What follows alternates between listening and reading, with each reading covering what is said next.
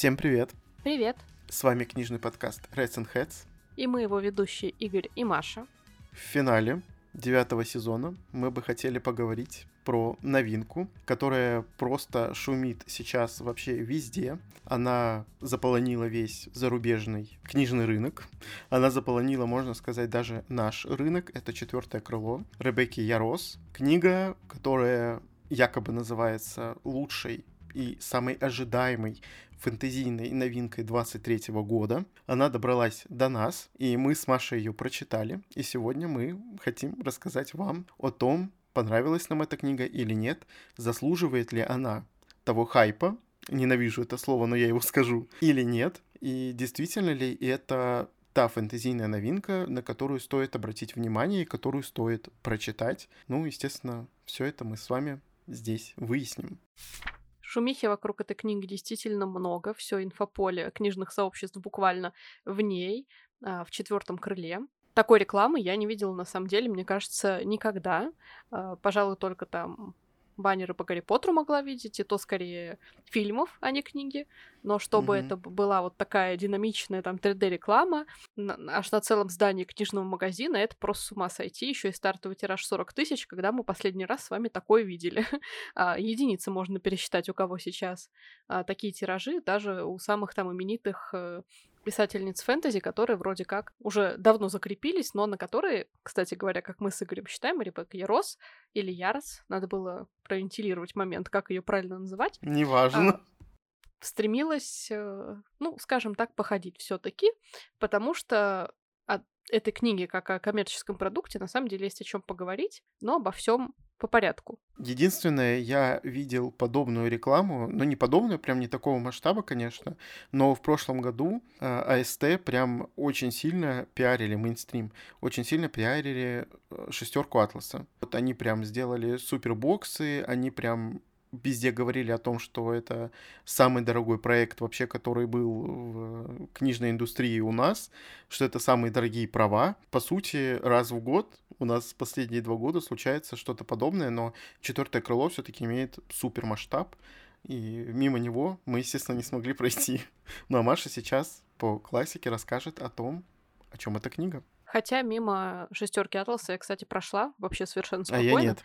Только не прочитал. Но четвертое крыло почему-то мне вот захотелось присоединиться. Обычно я сразу как-то понимаю, что ну не мой жанр, а, не мои типажи там героев, не мои проблемы там поднимаются условно. Неинтересно. Но тут я подумала, блин, еще и драконы. Вот, может быть, mm-hmm. действительно там что-то будет прикольное, легко читаемое. Я решила, что не взять предзаказ стоил по вкусной цене весьма, мне кажется, поэтому я присоединилась, что для меня реально нетипично, но так уж вышло.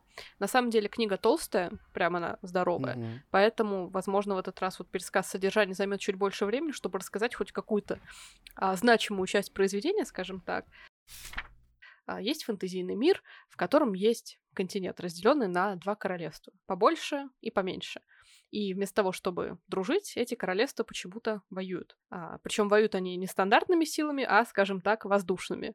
Потому что в одном королевстве обитают драконы и подпитывают своей магией всю эту землю. В другой части, в другом королевстве, обитают грифоны. И те, и те сражаются друг с другом с помощью всадников, которые к ним как бы присоединяются. И всадники, которые летают на драконах, в главном королевстве, скажем так, преобладающем по территориям, они могут черпать их магию, преобразовывать ее в свою и, соответственно, становятся такими некими колдунами. Они просто людьми, которые просто сидят там сверху на драконах и что-то там делают на этом самом верху, собственно. Ник- никому они угу. так особо не нужны, но с помощью магии они уже действительно что-то из себя представляют. И эта драконья магия, на самом деле, почему-то нужна в том числе вот и грифоновым всадникам, и что-то она там оказывает на мир какое-то влияние. И, в общем, испокон веков повелось, что всегда есть всадники, всегда есть драконы в этом самом главном королевстве. И наша главная героиня, которую зовут Вайлет Саренгейл, она не просто главная героиня 18-летняя, которая готовится поступать в Академию драконьих всадников, скажем так. Она, можно сказать, вот потомственная вот эта вот студентка, потому что вся ее семья практически была всадниками или является всадниками. Ее мама главный генерал в этом королевстве, у нее очень крутой дракон, у нее очень крутая магическая сила, которая а, позволяет ей э, быть просто смертоносной на поле боя.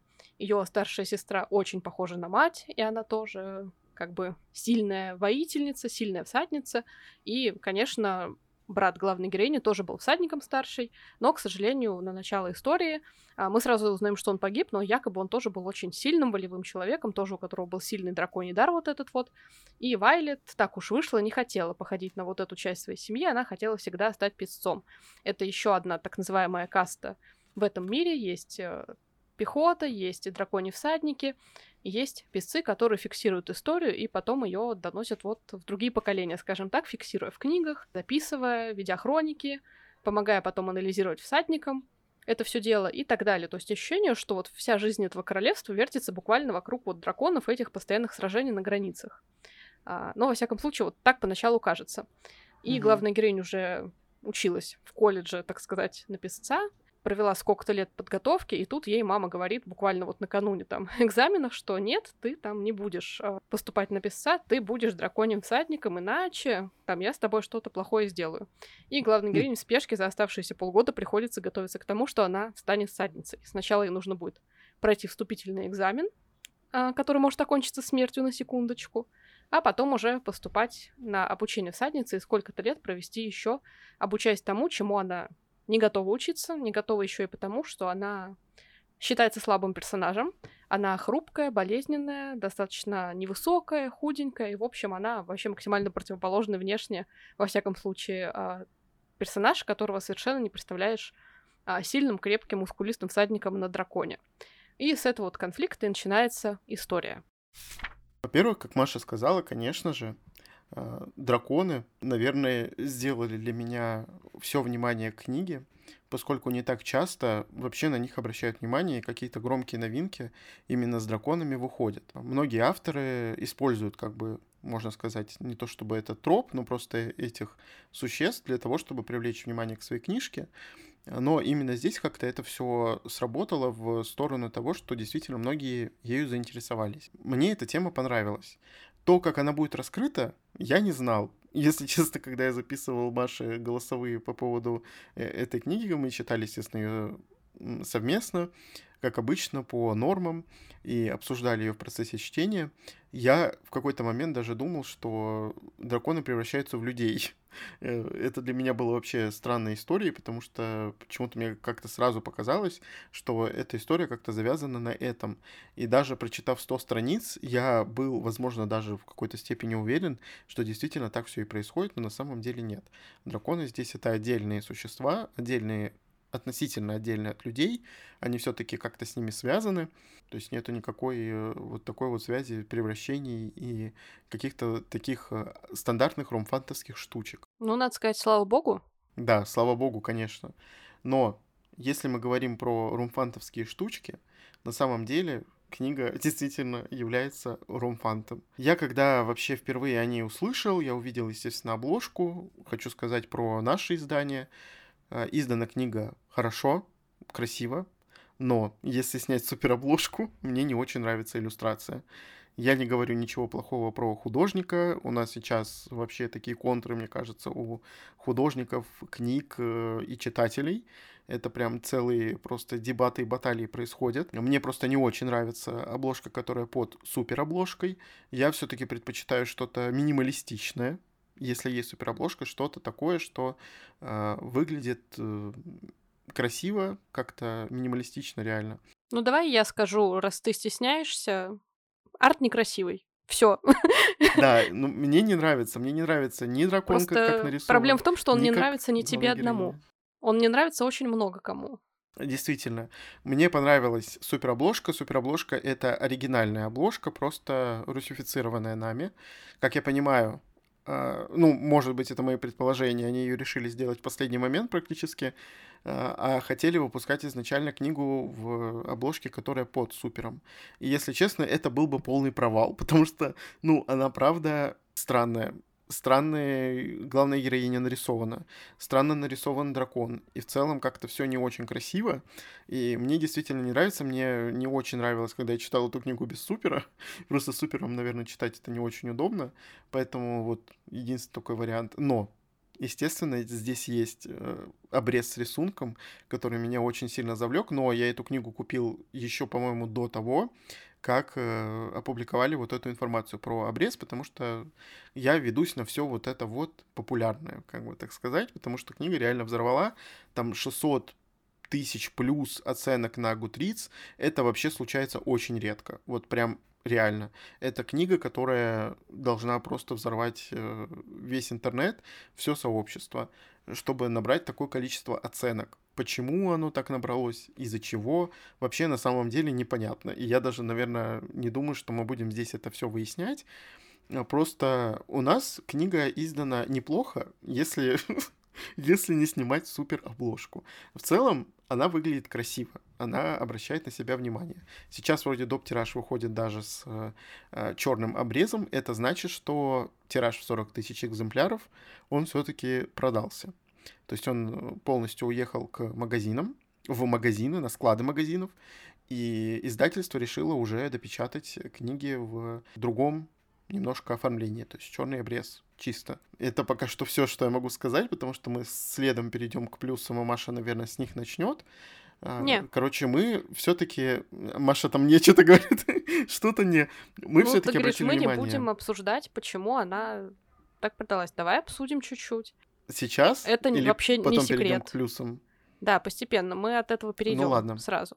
Это прям немножко времени займет потому что не у меня одной, я просто заметила, а возникла такая мысль, почему, собственно, книга стала популярна. Давайте вот, ну, просто скажем, а, почему? все вместе хором mm-hmm. практически. А, потому что автор взяла все те вещи, которые есть в ранее выходивших книгах этого жанра, которые сделали их успешными, которые являются их некими такими ярлычками, визитными карточками, хэштегами, как хотите называйте, и запихала это все к себе в одну книгу.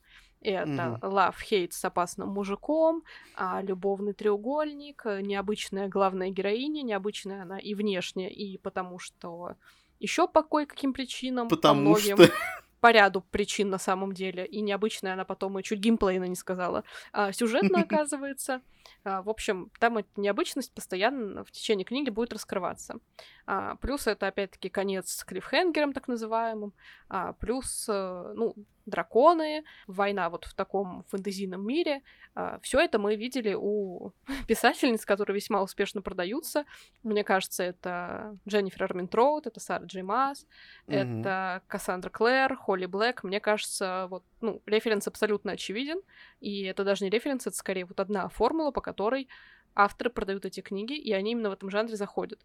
А, то есть э, Ребекка Ярос сделала успешный с точки зрения маркетинга, видимо, коммерческий продукт, который не мог не зайти, потому что она все это действительно туда поместила. И компиляция, это просто заметить, компиляция. что так немножко говорю абстрактно про это, потому что, ну, мне немножко вот искусственным это все-таки все равно кажется.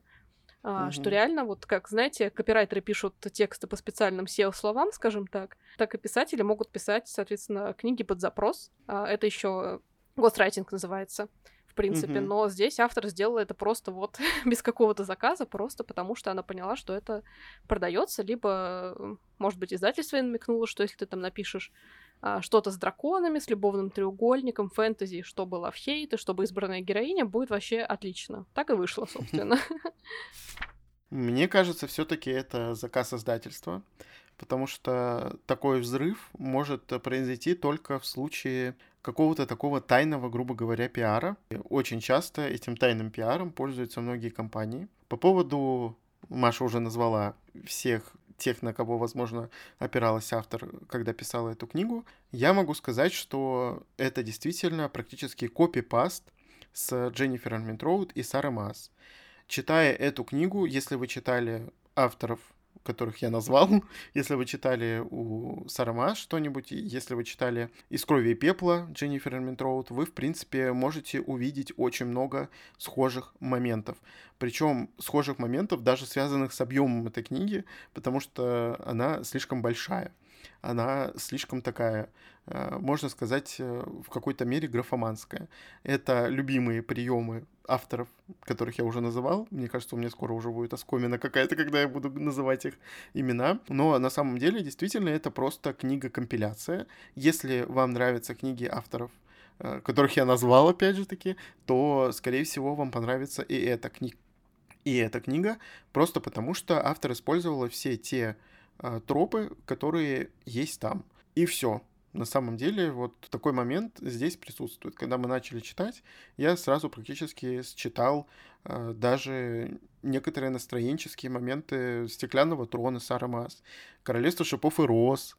Такое здесь присутствует, и Самое смешное это когда типажи мужиков они списывают друг у друга. Да. Но это мы... Подожди, Маша, не забегай вперед. Мы отдельное время выделим мужику. Ладно. Ну, про плюсы. А, мне будет немножко сложно их называть, потому что как-то вот у меня они все что плюсы, что минусы немножко нейтрально переплелись друг с другом, возможно. Mm-hmm.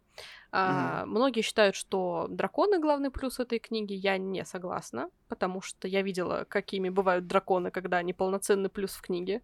Я говорю, разумеется, о хрониках дождевых чащоб Робин Хоп, а, например. Mm-hmm. А, здесь а, очень много как бы шел упор на то, что а, драконы вот особенные, с характером, что они выше людей, что они а, намного круче людей, что они их практически вот не воспринимают, но да, они при этом строят с ними там некоторые всадническо-дракон, драконьи отношения, из-за которых, э, вот знаете, в Арагоне подобное было, что драконы-всадники чувствуют примерно там одно и то же, могут узнавать мысли друг друга, могут общаться, mm-hmm. а магия плюс общая. В Арагоне это все тоже, кстати говоря, было, но понятно, что детская фантастика совсем там, скажем так, а, не идет э, в разрез с таким. Но при этом я когда-то встретила в мнении одной читательницы мнение, что а, из мужиков в этой книге понравился кто-то там и один дракон. И я угу. поняла, что, черт возьми, вот в этом для меня и проблема таких книг все время, что драконов авторы пишут как мужиков, которые вот могли бы в теории быть с главной героиней. Мне это совсем не нравится, угу. а, потому что если ты уж говоришь, что у тебя драконы выше людей, а, что они там пафоснее, круче, что они совершенно не воспринимают реально людей, тогда описывай их как высокомерных, там, снобов, я не знаю, которые даже не общаются а, с людьми, которые только им приказывают. Ну, то есть мы все это уже, опять-таки, видели, как это можно сделать, и это там будет работать. А здесь же драконы, они скорее вот просто как пафосная молодежь выглядит для меня, ну вот как другие герои, которые окружают главную героиню, просто более там а, дерзкие в своих словах, может быть, э, более там ворчливые в чем-то и так далее, но в принципе, если убрать, что они драконы, они абсолютно могут звучать как э, люди, что идет в разрез вот с главной концепцией этой книги, на мой взгляд. Поэтому mm-hmm. вот как бы, несмотря на то, что Игорь ждал драконов, и они ему понравились, а, я не хочу уделять их в плюс. Единственный дракон, который мне понравился, является, скажем так, секретом этой истории, и угу. вы о нем не, не будете знать, пока вы с ним не встретитесь, поэтому я не буду про это а, как-то особо распространяться, но этот дракон действительно отличается от всех, а, он тоже там избранный как главная героиня, и он по-хорошему избранный, он по-хорошему не такой, как другие драконы, потому что авторка не пыталась выписать из него то, что пыталась выписать из всех остальных драконов. Скажу завуалированно, но я надеюсь, что вы поймете, когда встретите книги. Мне драконы нравились, наверное, до 300-400 страницы. Как бы они все равно являются для меня плюсом этой книги они как-то разбавляют в этом плане сюжет, но на фоне той же острой на язык главной героини они, в принципе, похожи реально с людьми. Действительно, это не те существа, которые э, прямо обособленно э, находятся от людей, они очень похожи по именно своему поведению, по своему отношению к этому миру на людей. И действительно это рушит всю концепцию того, как автор пыталась выстроить этих драконов. Она пыталась их сделать такими, как было, возможно, у Робин Хоп. Мы ее уже называли, Маша ее назвала. У Робин Хоп действительно драконы, они как-то очень сильно отдельно от людей. Они действуют абсолютно по своему наитию, они действуют абсолютно то, как они думают, то, как они решают. Здесь драконы, внимание, даже могут надеть на себя седло как бы доброе утро.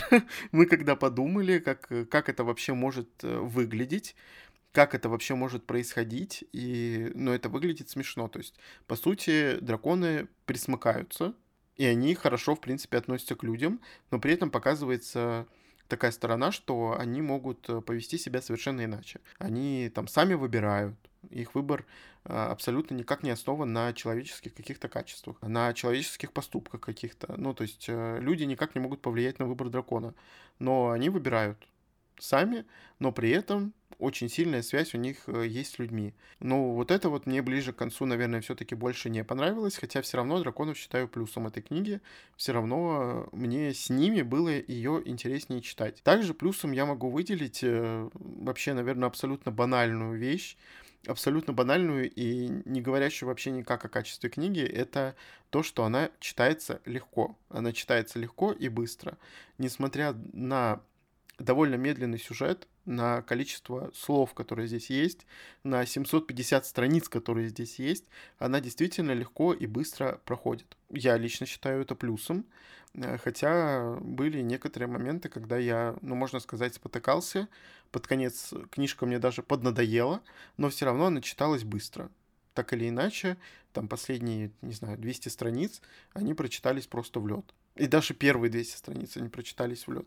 То есть можно выделить вот такие плюсы. Лично для меня это драконы и то, что книга лег- легко читалась. Плюс, возможно, еще можно выделить о том, что Маша, кстати, говорила в голосовых сообщениях, это атмосфера академии, атмосфера все-таки учебы. А, несмотря на то, что я это прям сильно не прочувствовал, но атмосферно было мне уютно находиться там из-за того, что вот именно процесс какой-то вот учебы мне интересен в подобных книжках. А, но не могу сказать, что этой учебы было прям очень много. И что результатов этой учебы также было много показано. Все равно мэрисьюшность главной героини, она присутствует. Да, а, я согласна с Игорем, книга действительно читалась легко, и эти нормы проходили относительно незаметно и даже приятно поначалу. А, мне реально первая там какая-то часть книги вот понравилась скорее. Под конец я согласна, что мы от этого потихоньку устаем, потому что а, повторяются некоторые эпизоды, повторяются моменты с развитием там отношений всяческих. Да, сюда все это ходит из-за каких-то глупостей совершенно. Но это, понятно, уже отдельный разговор. А, поэтому это плюс, когда Young Adult такой, New Adult, может быть, а, читается быстро, это прям приятный бонус. По поводу атмосферы Академии, да, я говорила про это игру, и говорила главным образом, потому что а, как человек, который вырос на Наруто, мне теперь тема вот этих каких-то условных академий, которые прям погружены а, в какое-то специализированное необычное дело, и в котором при этом есть какая-то, может быть, вот магия в Наруто, извиняюсь, что отсылаюсь к аниме, но а для меня реально ближайший пример, и мне кажется, если вы тоже смотрели, вы понимаете, о чем я говорю. Очень хороший референс в этом плане. Uh, у них есть, у этих ниндзя, которые там учатся, еще совсем дети, там, 13-летние, у них тоже есть там какие-то необычные вот силы, которые они называют ниндзюцу, но мы представим, что это магия в мире фэнтези, потому что так и есть на самом деле, практически. Просто более обоснованно, скажем так, через чакры и все остальное. В этой академии, собственно, они учились помимо искусству ниндзя, владению оружием, а, знаниям которые относятся к историям их стран, которые есть в этом мире, стратегиям, а, тому, как вести бой, тактике боя, как использовать свои конкретно силы, то есть там каждый вот этот будущий ниндзя, он был уникален из того, что у него свои какие-то а, ниндзюцу, и, соответственно, учителя показывали, как это можно применить а, в их конкретном случае в разных э, боях. То есть это было очень прикольно, мне из-за этого очень первый сезон нравится, что мы реально как будто вот проходим вот эту школу а, вместе с учениками. Особенно там есть арка сдачи одного экзамена, которая длится, господи, серии 30, наверное, если не больше. Мне она дико нравилась прям. А, моя любимая арка до сих пор, мне кажется, я готова пересматривать ее вечно, если понадобится в будущем когда-то пересматривать. Из-за этого мне очень нравилось, а, например, обучение в трилогии Ребекки Куанг в первой книге, в «Опиумной войне» Ребекки Куанг, когда главная героиня Рин как раз поступает в академию, где учится быть воином, где ее тоже обучают вот подобным стратегиям, истории и всему прочему, что вот было в Наруто. И, соответственно, здесь, в Академии всадников, главных героев тоже учат вести бой, а, ездить на драконах, рассказывают им какие-то сведения о мире, а, рассказывают сведения о драконах, о врагах, с которыми им предстоит столкнуться. То есть вот эта вот атмосфера действительно мне всегда очень интересна. Ее было не так много, как, возможно, хотелось бы, но, с другой стороны, этого до- достаточно было, чтобы мы потихонечку узнавали вот мир. Единственное, что там были некоторые нестандартные способы рассказа про, собственно, вселенную. Автор реально очень О, нестандартно боже. начала, но это было нелепо. Это возможно, минусы. Да, возможно, лучше бы ей этого а, было не делать. Ну, из плюсов таких конкретных для меня, наверное, все, потому что, вот, повторюсь, я не любитель mm-hmm. жанра, и то, что другие читатели находят плюсы, опять-таки, это избранность главной героини, у нее каштановые волосы с седым амбре, который естественным образом появляется на любой ее стрижке. У нее разноцветные глаза разных цветов, про которые никто не вспоминал. Вот кроме того, как она вначале сказала, никто ни единого раза не обратил внимания на это. Даже Мгм. ее будущий мужик не обратил на это внимания, что странно. И А, настоящий. да, она как бы миниатюрная, что является необычным для всадников, э, худенькая и болезненная. У нее часто болят суставы. Я прям почувствовала себя, когда читала про нее, что там ей 18 лет, у нее болят колени постоянно от того, что она по лестнице поднимается. Я думаю, да, мне это знакомо. А, Вот. Ну, то есть главная героиня не похожа на там высокую мускулистую девушку, которые все в этой академии девушки, собственно, и являются. Плюс у нее необычная семья, потому что ее мама генерал, а старшая сестра тоже опытный воин, и как бы она совсем не хочет заниматься тем, чем занимается. Плюс ее избранность будет раскрываться дальше в отношениях с драконом, в Мгм. магии, которая у нее от этого дракона появится. Я думаю, ни для кого не секрет, что спустя 100 страниц героиня все-таки поступит в эту академию, там будет что-то происходить. а, потому Да, что, это не ну, по спойлер. это вообще не спойлер, мне кажется, потому что по закону жанра, ну, иначе бы мы не читали эту книгу, ребят, скажем так. Мгм. То есть ее избранность, вот эта необычность будет дальше и дальше раскрываться. А любовный треугольник меня тоже как-то никак не взволновал, потому что, ну, не то чтобы за кого-то из персонажей хотелось болеть, абсолютно все как-то вот, ну, равнодушными оставляют, скажем так, потому что, ну, реально просто уже не твой жанр, что ли, я не знаю, как это называть. В общем, там определенные кинки, которые работают на определенную аудиторию, а, зарубежную. На российскую аудиторию такие кинки не всегда работают, и вот в моем случае они тоже не работают. Знаю, что у нас много кому эта книга нравится, главным образом из-за всего, что я перечислила, но, повторюсь, тут просто вот я прекрасно понимала, что это не мое, но все равно мне очень хотелось прочитать, потому что я любопытная, скажем так. Ну что, мы переходим к минусам. Ой, ты ждал Это этого мой- весь выпуск. Да, это любимый мой момент вообще, вообще везде. Я люблю про такое смотреть, я люблю про такое слушать, я люблю про такое говорить, потому что про хорошие книги, если честно, мне говорить очень тяжело. Э, Какие они у меня эмоции вызвали. На самом деле, я могу сказать э, чисто и по правде, мне книжка не очень понравилась. Даже могу сказать, не понравилась. Я ей поставил оценку, которую могут расценить по-разному все. Я поставил 2,5 из 5. 2,5 я считаю эту оценку э, такой, что книга меня просто не зацепила. Она не вызвала, грубо говоря, у меня никаких ни положительных, ни супер отрицательных эмоций. Хотя Маша с этим может поспорить. Я просто ставлю такую оценку, когда книга, я считаю, что она просто не моя. Она не попала мне ни в один мой, ну будем называть это там Кинг, там и так далее. То есть вот эти вот моменты, то есть она просто не моя. Не мой слог, не мой автор, не мой мир, не моя история, не мои персонажи. Просто все не мое. Возможно, настроение не то получилось. Ну ладно, в общем, перейдем к минусам, которые для меня лично, вообще вот сколько мы с Машей обсуждали, мне кажется, они довольно объективными. Это даже не супер субъективный момент, хотя тема мэрисьюшности, я ее всегда э, расценивал как э, именно настроение, понравится тебе персонаж или нет. Допустим, Селена в э, «Стеклянном троне», она Мэри Сьюха, но она мне нравится, она мне нравится как персонаж.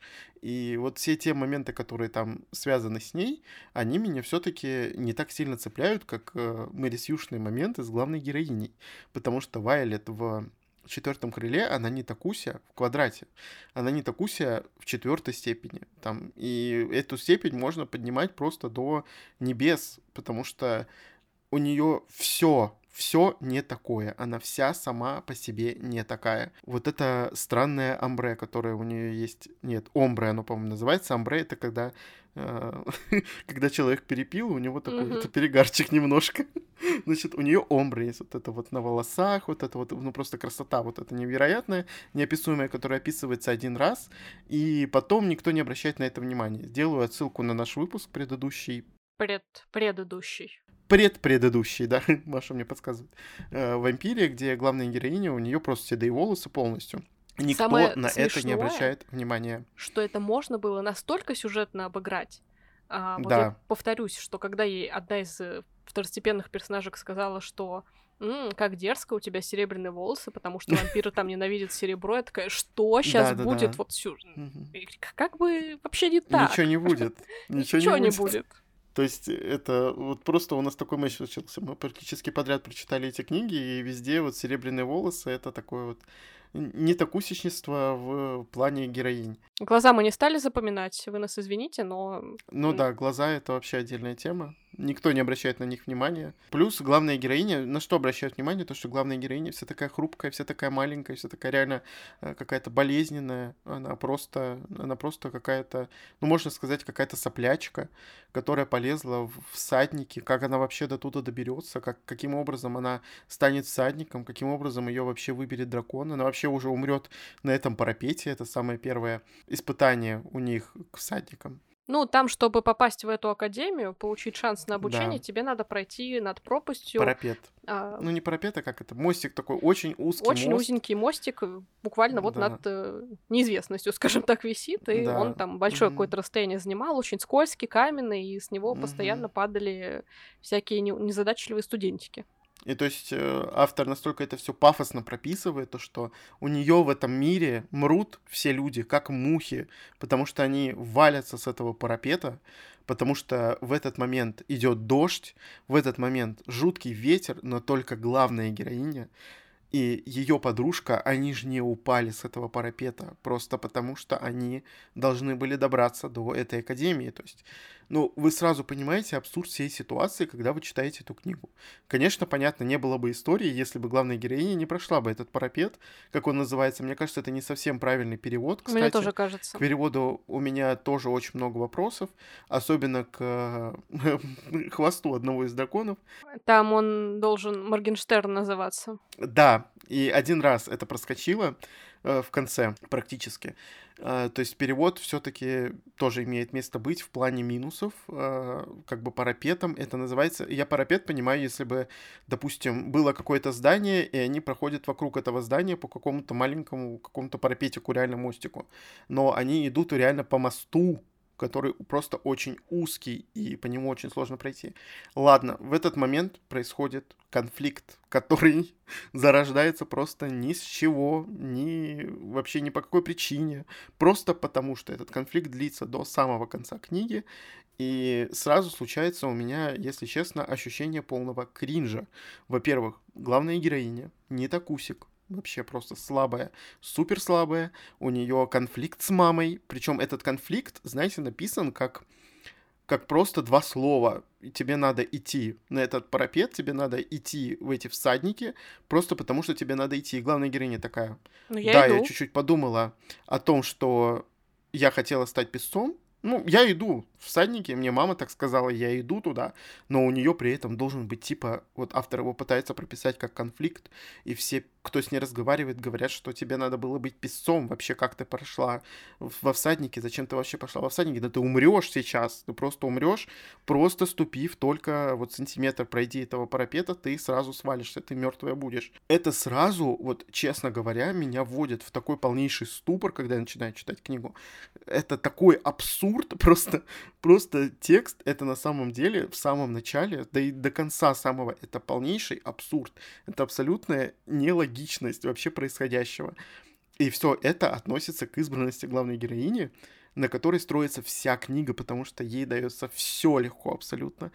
Все э, какие-то испытания, которые она про проходит, она проходит, во-первых, с помощью автора, естественно, во-первых, с помощью каких-то непонятных вещей, каких-то случайностей, каких-то помощей.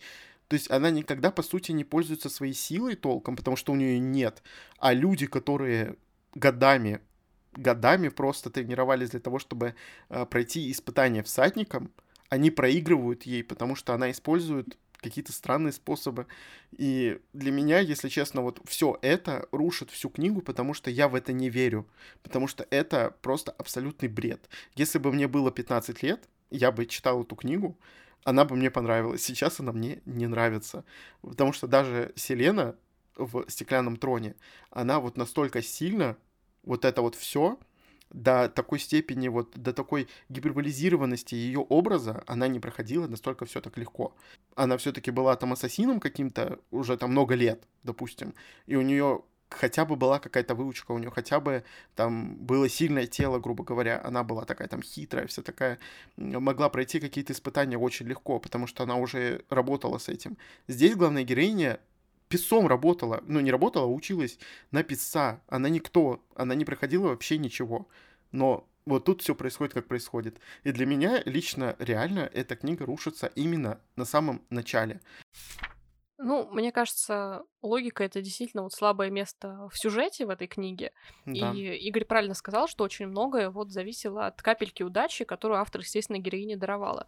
А есть очень много моментов, про которые так можно сказать. Э, самое смешное, кстати, было реально, когда она переходила вот этот парапет, будем называть его так, и чтобы успокоиться, она решила сама себе зачитать всю историю вот этого государства, в котором они находились. И понятно, что mm-hmm. это было для нас. Мне кажется, себя по лбу хлопнуло в тот момент, когда это началось. Я тоже. Э, Начнем с момента вот зарождения нашего королевства. Ну нет, за что?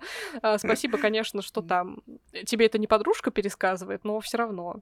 А, это было супер нелепо и и смешно, действительно. А, но ладно, у меня проблема вот в чем с этой книгой, с тем, что автор э, очень пафосно описывает вот эту академию, очень серьезный конфликт вот драконов и грифонов, и, соответственно, жителей mm-hmm. этих двух королевств. А, но проблема в том, что непонятно, для чего они все это делают. А, мы до самого конца не будем особо знать, ну, какие у них причины просто воевать 2000 лет там или сколько подряд. А, да у них нет причин. там с чем-то. Ну, они просто несколько веков просто это делают. И в академию mm-hmm. просто берут всадников. И что интересно, Академии настолько якобы вот нужны всадники, там их постоянно с каждым годом сокращается количество, драконы горюют там без них, все дела, нужно оборонять страну. Давайте у нас будут все испытания стоить жизни всадников, чтобы у нас их было еще меньше, чем в прошлом году. Вот, ну то есть тут mm-hmm. логика такая. Мы сначала устроим mm-hmm. испытания, чтобы все навернулись на этом мостике несчастном, а потом мы устроим сколько-то там месяцев подготовку к экзаменам.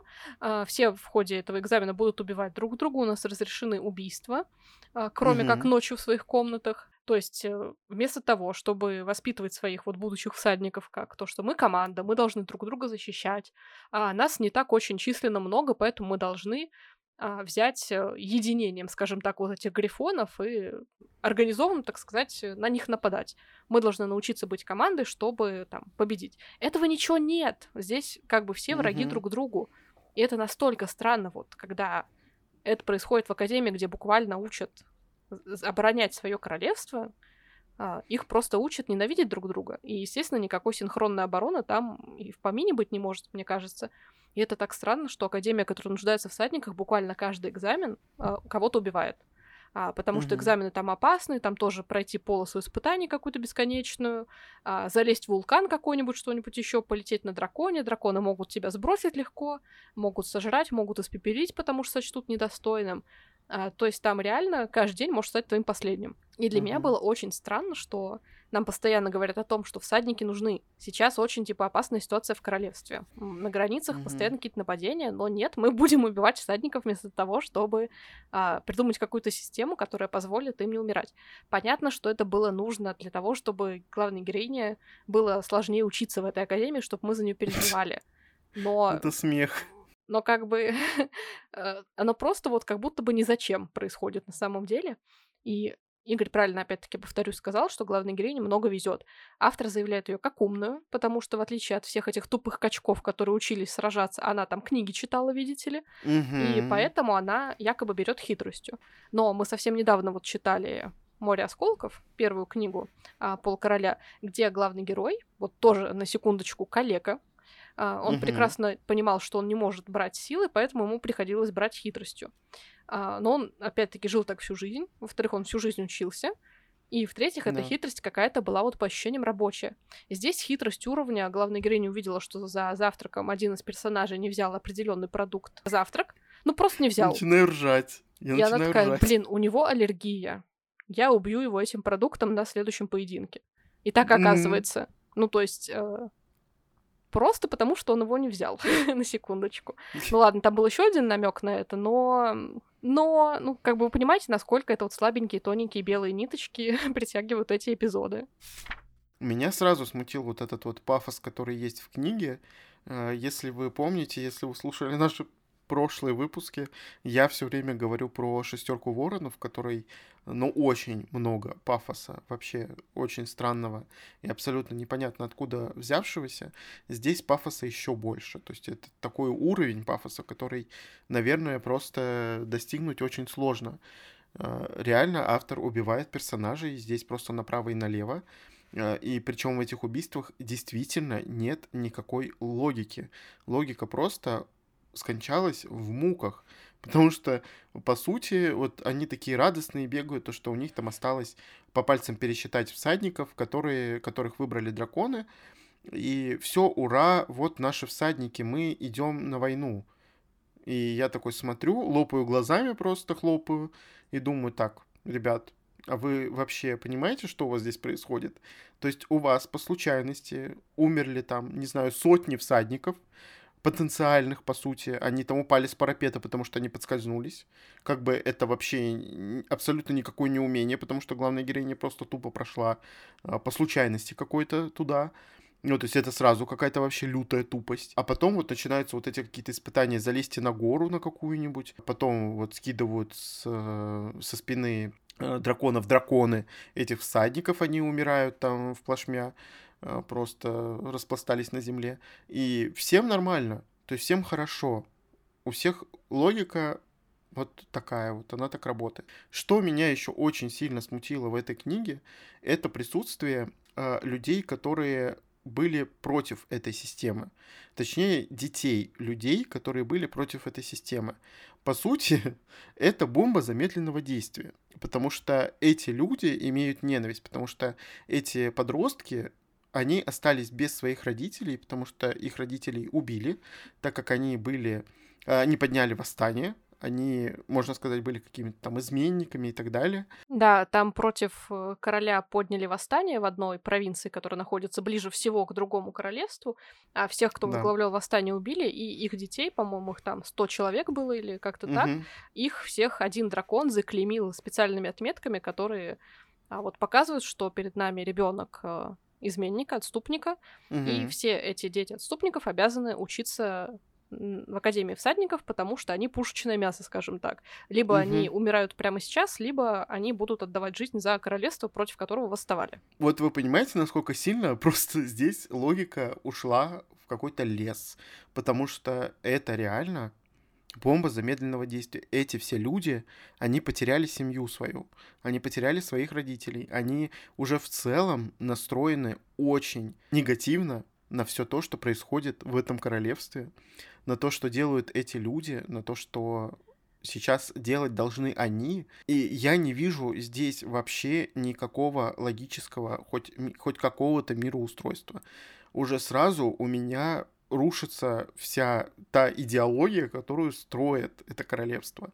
То, что они думают делать, то, что они делают. И читая это, у меня возникает огромное количество вопросов.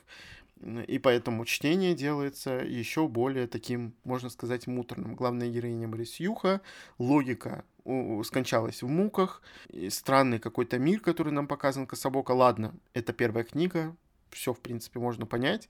Во второй книге, может быть, автор там объяснит что-то побольше, и мы поймем все то, как есть.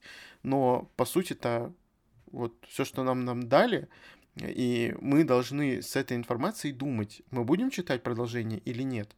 Потому что если бы, мне кажется, я читал эту книгу один, и, скорее всего, я бы ее дочитал, но у меня было бы, возможно, желание даже ее в какой-то момент бросить. Уберу слона из комнаты, и все-таки скажу про романтику, которая здесь стоит не на последнем месте. Когда Маша сказала в выпуске про Гарри Поттера, что здесь, возможно, не будет эротики, Ох, это 18 плюс книжка, здесь есть эротика. И эротика, почему как бы жанр New Adult? New Adult это между Young Adult и Adult. То есть это между подростками и взрослыми. Для того, чтобы в книге были эротические сцены, книга должна иметь жанр New Adult. И она их имеет, потому что она пошла по стопам Сармас и Арминтроуд, как бы это все одна стезя, это все один жанр, в котором сейчас все работают, в котором сейчас всем нравится работать. Это самое главное, наверное, то, что сейчас люди делают, и это очень важная составляющая фэнтезийной книги в 23 году. У меня бомбит на этот счет, потому что Вот самые запоминающиеся сцены из э, книг вот названных авторов, и в том числе четвертого крыла, угадайте какие? Мне очень обидно за этот жанр, потому что его захватили люди, которые вообще абсолютно странные. Они абсолютно странную историю пишут.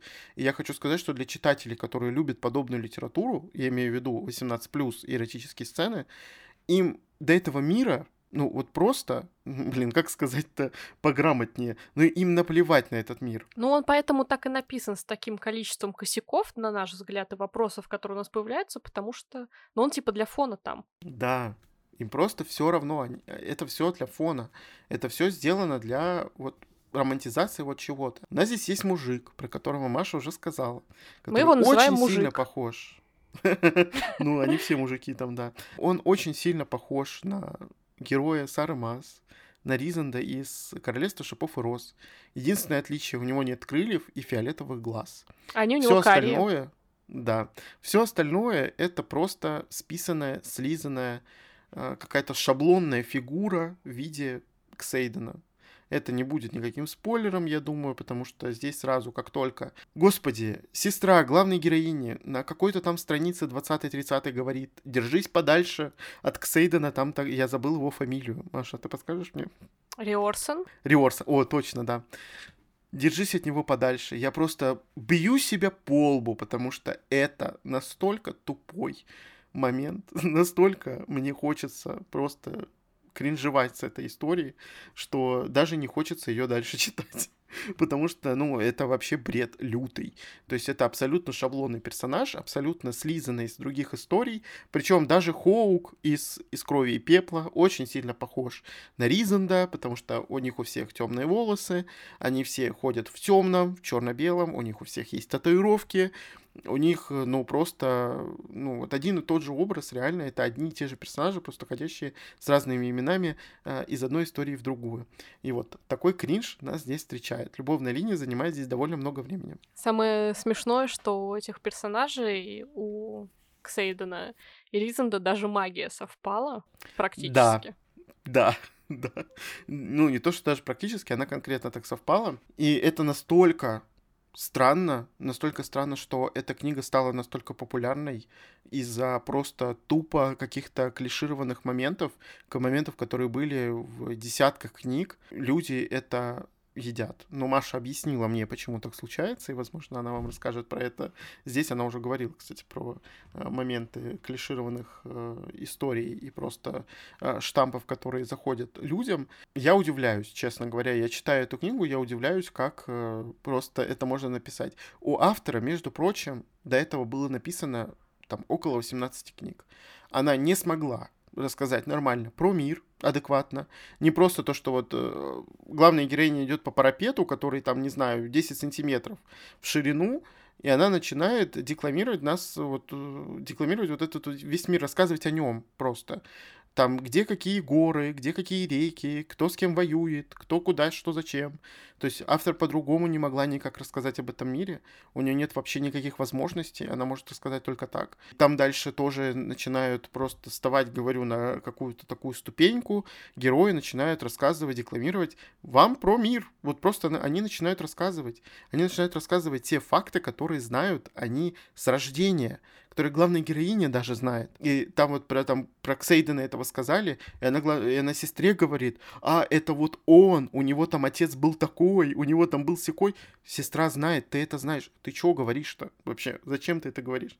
Это настолько тупо, это настолько тупо, что мне очень стыдно за вообще зарубежный рынок, за то, что они считают эту книгу главной фэнтезийной новинкой. Мне реально стыдно за фэнтези-жанр в рамках э, той же Америки, там, и вообще англоговорящего сообщества, потому что, ну, я не считаю эту книгу вообще в целом адекватной в плане этого жанра. Мне обидно. Вот я не хочу так. Я хочу читать Робин Хоп. Дайте мне, пожалуйста, Робин Хоп. Вот это фэнтези, реально я могу сказать. И про других авторов, которые пишут подобные книги. Но не это фэнтези. Это не фэнтези, это румфант. Да, или вот этот New Adult, как сейчас модно говорить, если Да. всем хочется, мы так скажем. А на самом Мгм. деле, вот для меня реально главная проблема в том, что я не знаю, как может быть главной фэнтези новинкой книга, в которой, ну вот, мир настолько не продуман, что он, понятно, был создан для декорации условно, но в фэнтези как бы обычно мир не является декорацией, он является практически тем же действующим героем, в котором все происходит, а Мгм. он является очень важной частью повествования. Здесь э, у нас буквально один континент, на нем буквально два королевства, что говорит о том, что автору нужен был какой-то камерный вот мирочек, чтобы что-то делать в его рамках. Может быть, потом она его расширит вполне легко, потому что мы не знаем, что там за океаном. Там может быть 3000 таких континентов еще, если ей надо будет слетать, она с удовольствием это сделает на Мгм. драконах, на грифонах, пожалуйста. Это просто удобно для вот именно ее вот написания, скажем так. А что касается вот любовных линий, постельных сцен, худшее все еще во втором городе полумесяца, но это подобралась очень близко к тому, чтобы быть а, с ней наравне, потому что автор вот некоторые моменты реально, вот мне кажется, списала для того, чтобы вот ей показалось это крутым, видимо, я не знаю. Написано, она была плоховата, на мой взгляд. Но я понимаю, что вот в эту книгу как бы люди идут за отношениями. В принципе, в этот жанр люди идут за отношениями. Но мне не нравится, как они вот в таких книгах написаны, потому что это всегда объективизация, мужская, скажем так. Это всегда вот Мгм. постоянное упоминание там внешности мускулов, чего-то там еще вот такого, что сразу... Габаритов. Самое мое Габаритов. любимое это габариты. Это трехстворчатые шкафы. Практически 3 метра. Если бы они, если бы люди были 3 метра ростом, они бы сделали именно их такими, эти авторши. Вот нормально им так. Зачем? Просто что такое? Почему? Ну ладно, я девочка, мне, допустим, нравятся трехстворчатые шкафы, но а, вот как бы читать про это каждую страницу, ну хватит. Мы Да. поняли, Мгм. что этот там красивый, а этот еще красивее, а этот сильный, а тот еще Мы это все поняли. Но, как бы, опять-таки, по закону жанра надо это часто упоминать, и тот же Мгм. вот Love Hate, как он здесь раз- раскрывается, он немножко вот, на мой взгляд, делает это странно, недостоверно, и меня вот, повторюсь, такое не привлекает, и мне немножко вот удивительно, что это может кого-то привлекать. Я прекрасно понимаю, что есть жанры, что люди реально готовы читать абсолютно вот копирки подобного, потому что, как мы Мгм. вначале сказали, а, эта книга сделана вот по образцу самых успешных кейсов в этом жанре. Сара Масс, Робин Троуд, Холли Блэк, Кассандра Клэр, кого там еще перечислите, пожалуйста. Вот от всех чуть-чуть Мгм. подсмотрено и сделано вот в эту одну общую книгу, которая, скажем так, по чуть-чуть из каждого взяла. И, на мой взгляд, это исключительно вот э, коммерческая история, и в моем опять-таки, как мне кажется, ненадолго. А, все говорят, что главная новинка года. Мне кажется, про, про эту книгу очень быстро забудут. И тут уже Игорь скажет, почему. Потому что ничего нового, непосредственно отличающегося бы от книг авторов, которых мы ранее называли, ничего здесь нет. А, Мгм. может быть, драконы, но драконов придумала опять-таки Нет. не Ребекка Ярос. Они существовали задолго до нее, и все остальное, как бы, надо отдать как бы должное все равно а, авторам. Даже Сара Джей Масс впервые вот раскрыла тему Фейри вот именно так, как сейчас ее пишут все остальные. Может быть, она была не прям самой супер первой, но она первая массовая, скажем так.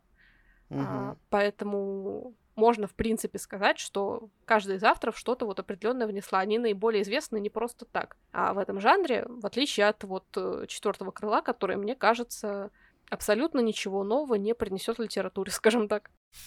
Да, я вообще сразу говорил о том, что эта книга, даже не читая ее, я знал, что в этой книге нет ничего такого нового, настолько э, запоминающегося, что может оставить какой-то след в литературе, потому что как бы мы не не любили или не любили Сару Маас, э, мне очень нравится мир, который она сделала в Королевстве шипов и роз. Действительно, она запоминающаяся. Она придумала вот этого мужика, она придумала этого Ризанда с этими фиолетовыми глазами. Я люблю фиолетовый цвет, но Ризанда я не люблю, если что.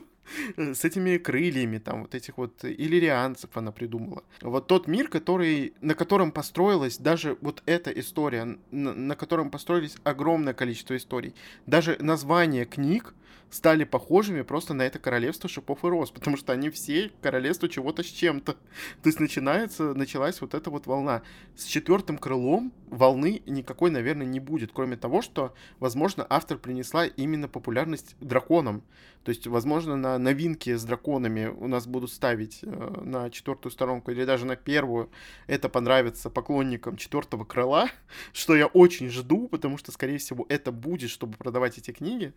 Э, только из-за того, что там есть просто какое-то упоминание драконов.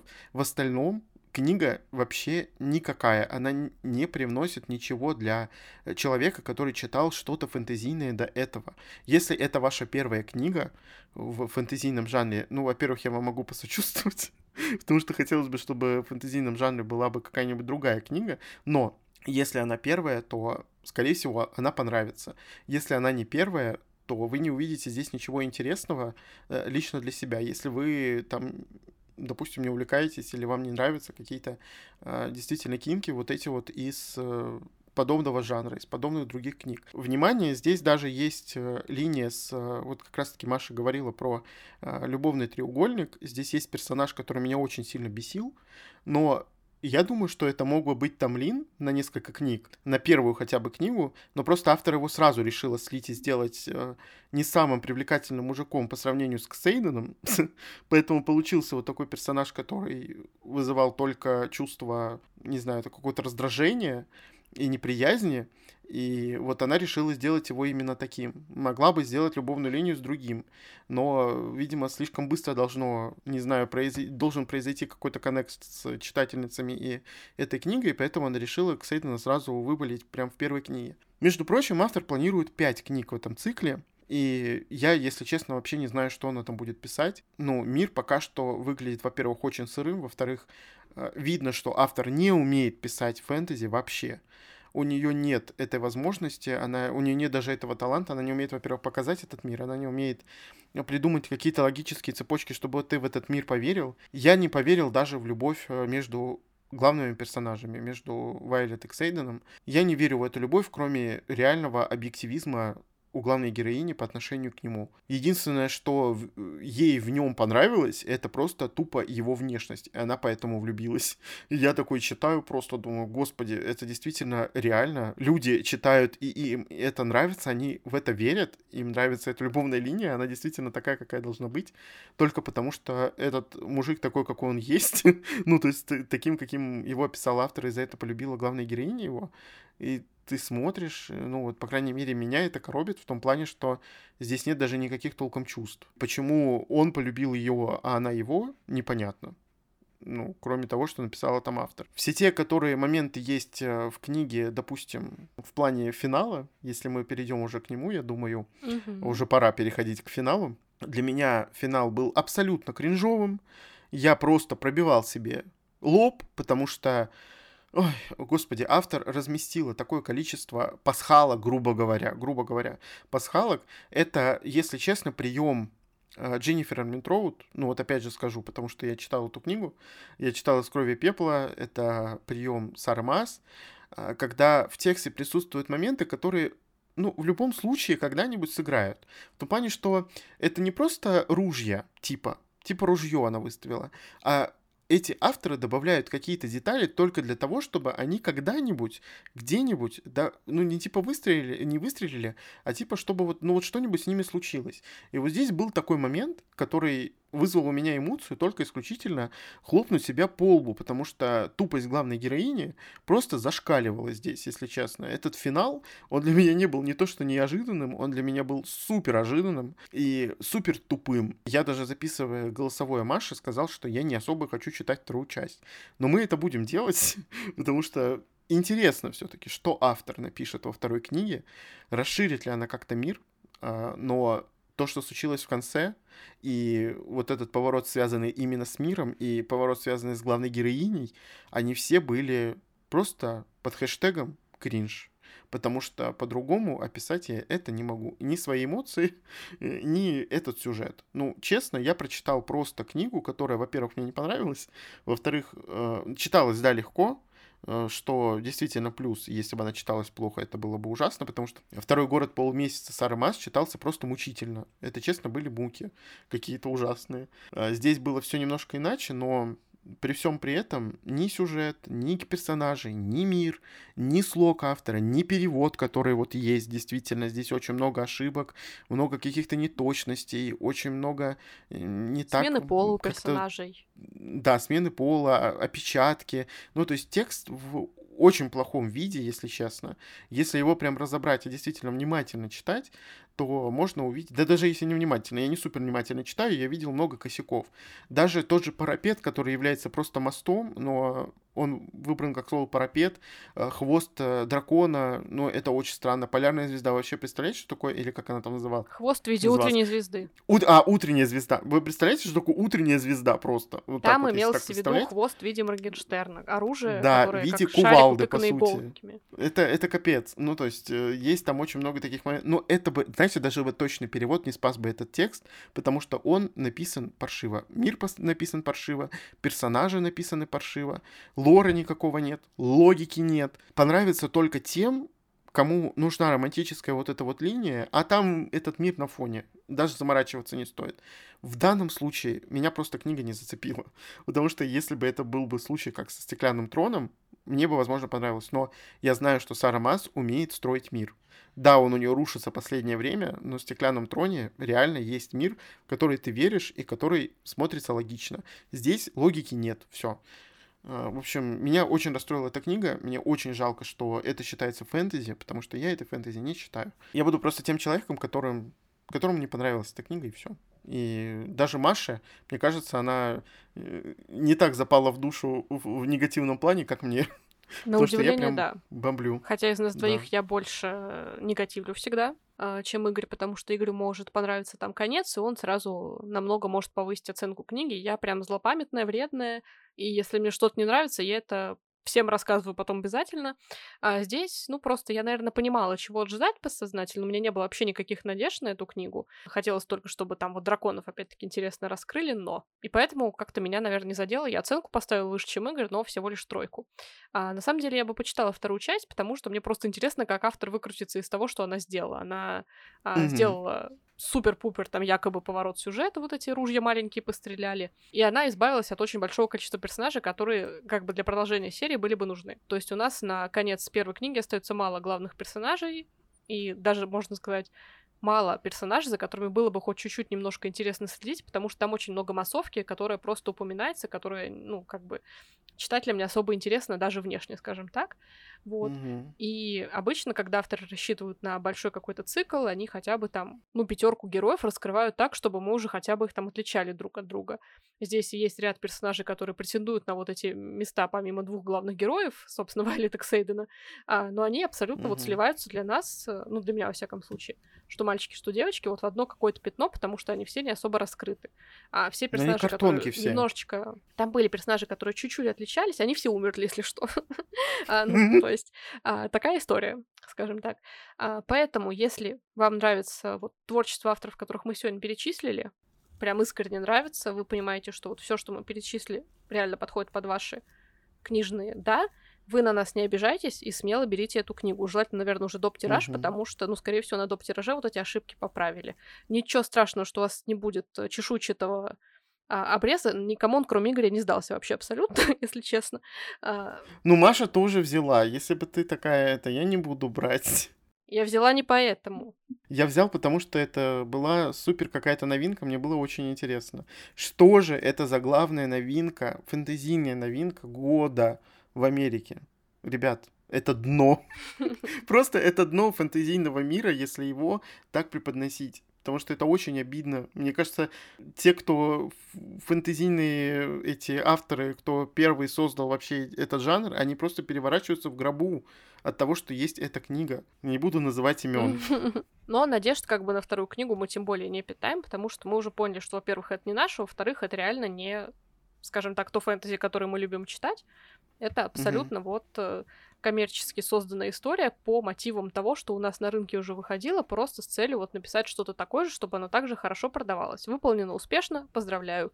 Удивительно, что и у нас также успешно это все произошло, потому что у нас рынок все-таки немножко отличается, на мой взгляд, но, видимо, аудитория как-то вот уже а, подстроилась под то, что едят на Западе, скажем так, и когда нам mm говорят, что это именно вот из США, у нас читатели это могут покупать, читать. А если бы вот это было от нашего автора, мне кажется, тут уже бы там вони было бы побольше, скажем так. Угу. А, но в любом случае мы поделились с вами а, нашим таким нескромным мнением об этой истории, рассказали, чем она нам немножко понравилась, чем она нам не понравилась, что мы думаем об этой книге в принципе, как о явлении книжном рынке. И надеемся, конечно, получить от вас обратную связь, если кто-то уже прочитал эту книгу. Расскажите, ждете ли вы продолжения, понравилось ли вам, и, в принципе, согласны ли вы с нашим подкастом, который, кстати говоря, не забывайте, выходит каждую среду, но после нашего с Игорем обязательного отпуска, за время которого мы успеем прочитать еще, я надеюсь, сколько-то книг, чтобы вам о них угу. рассказать. Да, встретимся в новом сезоне, в десятом юбилейном сезоне, которым мы попытаемся сделать интересным, надеюсь, для вас. Всем пока. Всем пока.